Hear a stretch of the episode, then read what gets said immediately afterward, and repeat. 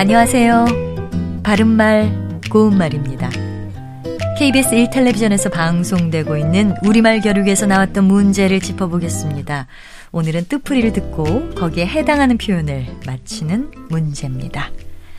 고유어 명사로 주어진 상황과 아무런 관련이 없는 말을 뜻하는 삼음절로 된 표현 무엇일까요? 출연자의 답에는 딴소리, 뻘소리, 신소리, 헛소리가 있었는데요. 이 중에서 정답은 딴소리입니다. 딴소리는 딴말이라고도 하고요. 딴소리에는 두 가지 뜻이 있습니다.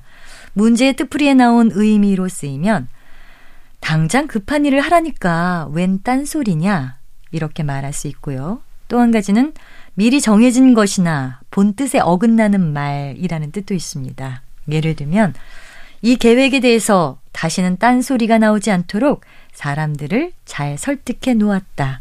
이렇게 표현할 수 있겠지요.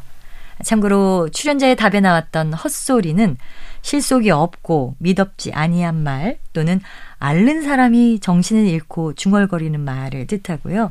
신소리는 상대편의 말을 슬쩍 받아서 엉뚱한 말로 재치 있게 넘기는 말을 의미합니다.